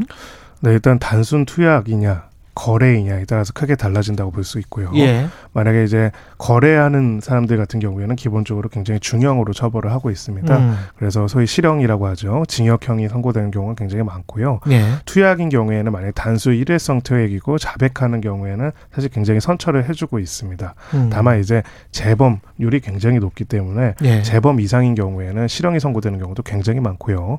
이런 부분에 있어가지고 마약류 자체에 있어서는 뭐 초범 이후에 재범으로 어떻게 이어지지 못하도록 그렇죠. 네. 막고 교화하는지가 굉장히 중요한 요소가 되고요. 음. 특히 이제 굉장히 중요한 게 의약품 오남용 형태의 이제 마약 사용이 미국에서도 굉장히 심각한 문제입니다. 아까 네. 말씀하신 펜타닐로 2018명에 2018년에 미국에서 사망한 사람만 4만 4천 명이나 되거든요. 음. 이런 것들에 대해서 소위 말해서 의약품 안전 사용 서비스에 대한 이제 확인 그런 것들이 아직은 강제화되어 있지 않기 때문에 병원들이 처방하면 어떤 사람한테 너무나 증폭해서 처방했다는 것들을 제대로 확인하지 못하는 경우들이 있습니다. 그렇죠. 이거는 좀 제도적으로도 바꿀 필요가 있는 상황입니다. 본드는 붙이는 건데 말이죠. 예. 예. 그걸 왜 마십니까? 예. 참 안타까운 것이고요. 예. 그리고 또 우리 대한민국에는 우리나라에는 향정신성 전문 병원이 있어요. 음. 전국에 21개 병원이 있고 예, 제발. 많지가, 예, 예. 사실 많지가 않은 거예요. 음. 그래서 이제 대형 병원이 한 개소, 나머지가 다 중소형 병원으로 편성이 돼 있고 예. 병, 평상도 다 합치면 천 개도 되지가 않습니다. 아. 예, 사실은 정말 실질적으로 보고 또 실질적으로 대책을 수립해야 될 부분이 있고 또 예. 실질적으로 예 산을 편성해서 추진할 필요가 있다고 저는 판단합니다. 네, 알겠습니다. 특히나 그 청소년 마약 같은 경우에는 이후에도 음. 계속 마약 중독이나 마약 사범으로 이어질 가능성이 굉장히 높거든요. 그러네요. 네, 그렇기 네. 때문에 이 부분에 대해서는 정말 위원님 말씀하신 것처럼 국가적인 차원에서 좀 더 심각한 관심을 가지고 좀 재기 회복할 수 있는 것들을 꼭 만들어야 한다는 생각이 듭니다. 예, 오늘 말씀 감사하고요. 지금까지 최규일 한국범죄학연구소 연구위원 김성훈 변호사였습니다. 고맙습니다. KBS 라디오 최경영 최강시사 듣고 계신 지금 시각은 8시 46분입니다. 최경영의 최강 시사는 여러분과 함께합니다. 짧은 문자 50원, 긴 문자 100원이 드는 샵 9730. 어플 콩과 유튜브는 무료로 참여하실 수 있습니다. 네, 쿠팡에 대한 소비자들 비판 커지고 있습니다. 화재 사고 이전부터 어, 어떤 문제점이 많이 노출됐었고 산재 사고도 꽤 일어났었죠. 그리고 나서 이제 이번에 화재 사고가 나서 보니까 쿠팡이 미온적으로 대처한 것 아닌가 여러 가지 다른 열악한 노동 환경에 대해서도 이야기가 나오고 있고 김범석 창업자의 행보도 논란이 되고 있습니다. 한양대학교 경영학부 이창민 교수 연결돼 있습니다. 안녕하세요. 네, 안녕하세요. 예. 교수님 그 쿠팡에 대해서 소비자 불매 운동까지 지금 벌어지고 있는데요. 이 상황은 어떻게 보고 계십니까? 네, 일단 뭐 가로사나 화재 등 여러 가지 문제가 많이 발생했다는 건 다들 아실 것 같고요. 네. 결국 이제 불을 부은 거는 창업자인 김범석 의장의 행보라고 보고 있어요. 그렇죠. 이, 네, 여러 가지 행보들을 보면 상당히 공격적인 책임 회피 또는 규제 회피를 보이는 측면들이 상당히 존재를 하는 것 같아요. 왜냐하면 지난해에도 배송기사 가로사 문제 다룰 때 국회 출석 요구도 불응을 했었고요. 예. 그때도 국내 법인 대표이사직을 내려놓은 전력이 있죠. 예. 그다음에 중간에는 이제 공정거래법상의 동일인 지정이라는 이슈도 있었어요. 잘 기억이 안 나시겠지만 예. 그거는 이제 공정위 판단이긴 했지만 당시에 이제 김범석 의장이 외, 해, 그러니까 외국인이라는 이유로 동일인 지정도 피해갔고요. 예, 동일인 네, 지정 네, 피해갔었습니다. 예. 네, 네, 이번에는 또 이제 글로벌 경영에 전념한다는 명분하에 한국에 있는 모든 등기임원에서 물러나겠다고 밝힌 거잖아요. 그러니까 예. 이런 형태가 기존에 예를 들면 재벌 총수들이 책임지지 않으려는 행태 이런 것들을 또 연상시킨 것 같아요. 그래서 음. 이제 이런 것들이 큰 문제를 일으킨 것 같습니다. 네. 김범석 의장 같은 경우는 지금 국적은 한국인인가요? 국적이 미국인이죠. 네. 국적은 네. 미국인이죠. 네네. 예 예. 그렇게 되면 김범석 창업자는 사실 쿠팡이 굉장히 어디 소프트뱅크로부터 그 펀딩을 많이 받아서 지금 이렇게 이렇게 크게 된 건가요? 그 네, 과정이 네, 어떻게? 예. 예. 이제 중요한 거는 지금 쿠팡이 사실 지배 구조가 얼마 전에 이제 왜 미국에 상장하냐 이슈가 많았잖아요. 예. 예. 그러니까 쿠팡의 미국 법인을 통해서 한국의 쿠팡을 지배하는 구조인데 예. 결국은 이제 중요한 거는 그때 이제 복수 결권 또는 차등 결권이라고 불리는 제도가 있어서 예. 김범석 의장이 미국 쿠팡의 실질적인 의결권이 거의 77% 정도 돼요. 그러니까 완전히 와. 미국 쿠팡을 지배를 하는 거예요. 예. 이제 그 미국 쿠팡이 한국 쿠팡을 100% 주식을 가지고 있으니까요. 아. 그러니까 김, 예, 김범석 의장이 거의 절대적인 권력이라고 지금 보면 돼요. 예. 그러니까 이런 분께서 한국에서 문제가 터졌는데 자꾸 이제 뭐 등기 임원에서 물러난다 식의 예. 이런 식의 패턴을 보이시는 게 지금 가장 큰 문제가 아닌가 싶습니다. 네. 거기다가 이제 쿠팡은 화재 사건이 일어난 다음에 뭐 이런 식으로 이제 언론에 보도가 되고 있던데 등기이사 물러난 거는 화재 사건 훨씬 이전이다. 네. 예, 그래서 이거 화재 사건과는 관련이 없다. 네네네. 예, 그것과 연관 짓지는 말아달라. 뭐 이런 식의 이제 홍보를 하는 것 같더라고요. 네네네. 그것도 뭐 화재 사건과 연관 지어서 이야기를 했던 언론도 없고 네네. 사실은 김범석 창업자가 이런 식으로 등기이사를 그만둔 것 그 자체 가지고 지금 비판을 하는 건데 화재 사건이 계기가 된 것 뿐이잖아요. 예, 그렇죠. 예. 네. 그런 의미에서는 쿠팡이 뭐랄까요. 소비자들을 그 그리고 국민들을 뭐랄까 농락하고 있는 것 같다는 그런 생각도 들더라고요. 그런 보도를 네. 보니까. 네, 그러니까 이제 쿠팡 같은 데가 지금 지금 이제 글로벌 기업으로 크겠다고 말씀을 하시는데 네. 사실 지금 쿠팡이 사실은 이제 미국에 상장되고 지금 이제 막 커가는 기업이잖아요. 예. 네. 그러니까 글로벌 기업으로 시스템을 갖춰가는 과정에서는 사실은 아까도 말씀드렸지만 아직 창업자가 절대 권력을 가지고 있는 상황에서는 이런 이런 문제가 사실 ESG잖아요. 요즘 이해하는 문제. 네. 이런 거에 대응하는 시스템이나 이런 것들을 창업자가 직접 만들어야 돼요. 네. 음. 그렇기 때문에 이런 식으로 뭐 계속해서 뭐 일종의 그러니까 자꾸 핑계 같은 느낌이 드는 거고요. 지배구조 네. 측면에서도 굉장히 핑계 같아요. 네. 아 지금 ESG 말씀하셨지만 환경, 사회적 책임, 그 다음에 우리가 지배구조 그래서 ESG지 않습니까? 네네. 네, 그러면 네. 그 중에서 이번에 뭐 화재 사고 같은 경우도 스프링클러도 작동 안 한 것 같고 여러 가지 문제가 보이잖아요. 네네. 그 다음에 소방 신고도 제대로 안 한 것 같고 아주 네네. 늦게 한 것 같고 그 다음에 지배 구조는 뭐 지금 계속 교수님이 말씀을 하고 계시는 거고 그런 것들을 우리가 좀 압박할 수 있는 방법이 없을까요? 뭐 사실은 이제 우리는 지금 어 한국에서는 한국 쿠팡이 상장을 한 건 아니라서요. 예. 네. 근데 이제 두 가지 측면이 있는 것 같아요. 일단은 첫 번째는 지금 한국에서 소비자들께서 불매 운동을 하시잖아요. 예. 네. 이런 것들이 굉장히 큰 리스크가 되면 어떻게 되냐면 제가 생각하기에는 지금 미국에 상장이 돼 있기 때문에 그렇죠. 사실은 이제 미국 주주들이 이런 것들을 문제를 결국은 삼게 될 거예요. 왜냐하면 예. 한국 에서 쿠팡이 일으키는 매출이 전체 쿠팡이 상당 부분을 차지를 할 거잖아요. 예. 그러니까 이제 이런 것들이 간접적으로 다 영향을 줄 거기 때문에요. 이제 쿠팡 김범석 의장 입장에서도 이런 것들을 좀 민감하게 한국에서의 문제를 잘 푸셔야 이런 거를 잘 풀지 않으면 미국 주식시장, 미국 투자자들한테 상당히 많은 공격을 받으실 여지가 있을 것 같아요. 네. 네. 쿠팡 같은 경우는 이제 증자랄지 뭐 돈은 많이 펀딩을 받은 것 같은데 영업이익은 별로 나지 않잖아요. 계속 적자 아닙니까? 예, 아직까지는 뭐 크게 나지 않는 걸로 알고 있습니다. 네. 그러면서 이제 계속 그 소비자 편의랄지 이런 거를 신경 쓰면서 아주 공격적인 마케팅 전략을 하는데 네. 나중에 우려되는 게 독과점을 하고 나면 가격을 올린다든가 그런 어떤 우려는 우리가 안 해도 되는 겁니까? 어떻게 보세요?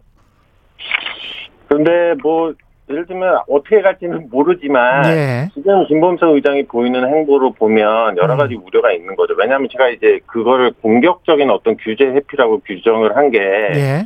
사실은 그게 김범석 의장의 일종의 경영 철학 이렇게 보여질 수도 있는 거잖아요. 아, 네. 예. 그래서 이제 그렇게 되면 향후에 여러 가지 쿠팡의 여러 가지 정책 이런 것들에 대한 이런 것들이 신호가 될 수 있어요. 그렇기 때문에라도 음. 김범석 의장은 이번 사건에 잘 대응을 하셔야지. 음. 안 그러면 뭐 예를 들면 쿠팡이 다국적 기업으로 크겠다는데 지금 얼마 전에 이슈 나온 것도 뭐 글로벌 최저, 최저한세나 그 애플 구글도 공격적인 조세 회피 문제도 막 이슈가 되잖아요. 그럼요. 네.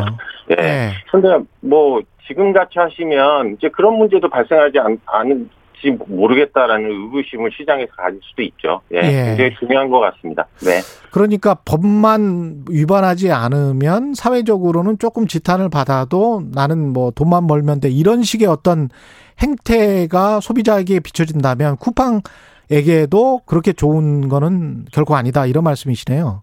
예, 그거는 결국 쿠팡의 중장기적인 기업 가치나 주가 이런 것들에 부정적인 영향을 끼칠 거예요, 결국은. 네. 음, 아까 그리고 이제 쿠팡의 홍보 관련해서 제가 여쭤봤습니다만은 어제 쿠팡이 올림픽 독점 중계한다는 이야기 하면서 또 그 관련된 기사는 쏟아졌거든요.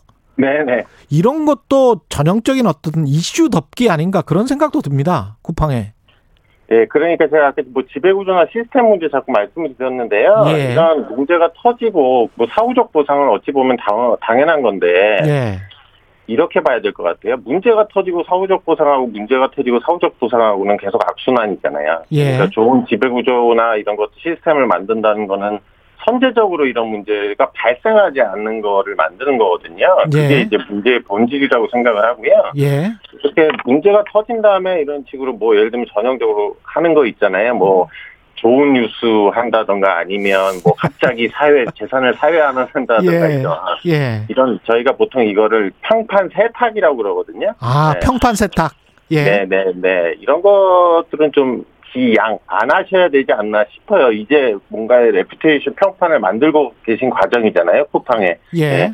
좀안 좋은 행태 같습니다. 예. 마지막으로 이런 그 유통 온라인 기업들의 그 굉장히 좀 번성하고 있는데 이걸 혁신 기업으로 볼 수 있습니까? 어떻게 보십니까? 짧게.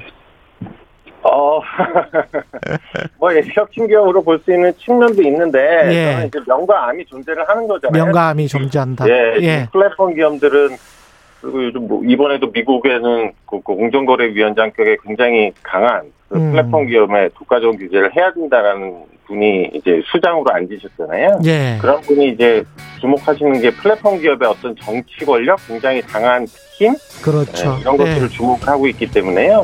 쿠팡도 이제 그런 오류에 빠지면 안 될 것 같아요. 네. 알겠습니다. 지금까지 한양대학교 경영학부 이창민 교수였습니다. 고맙습니다.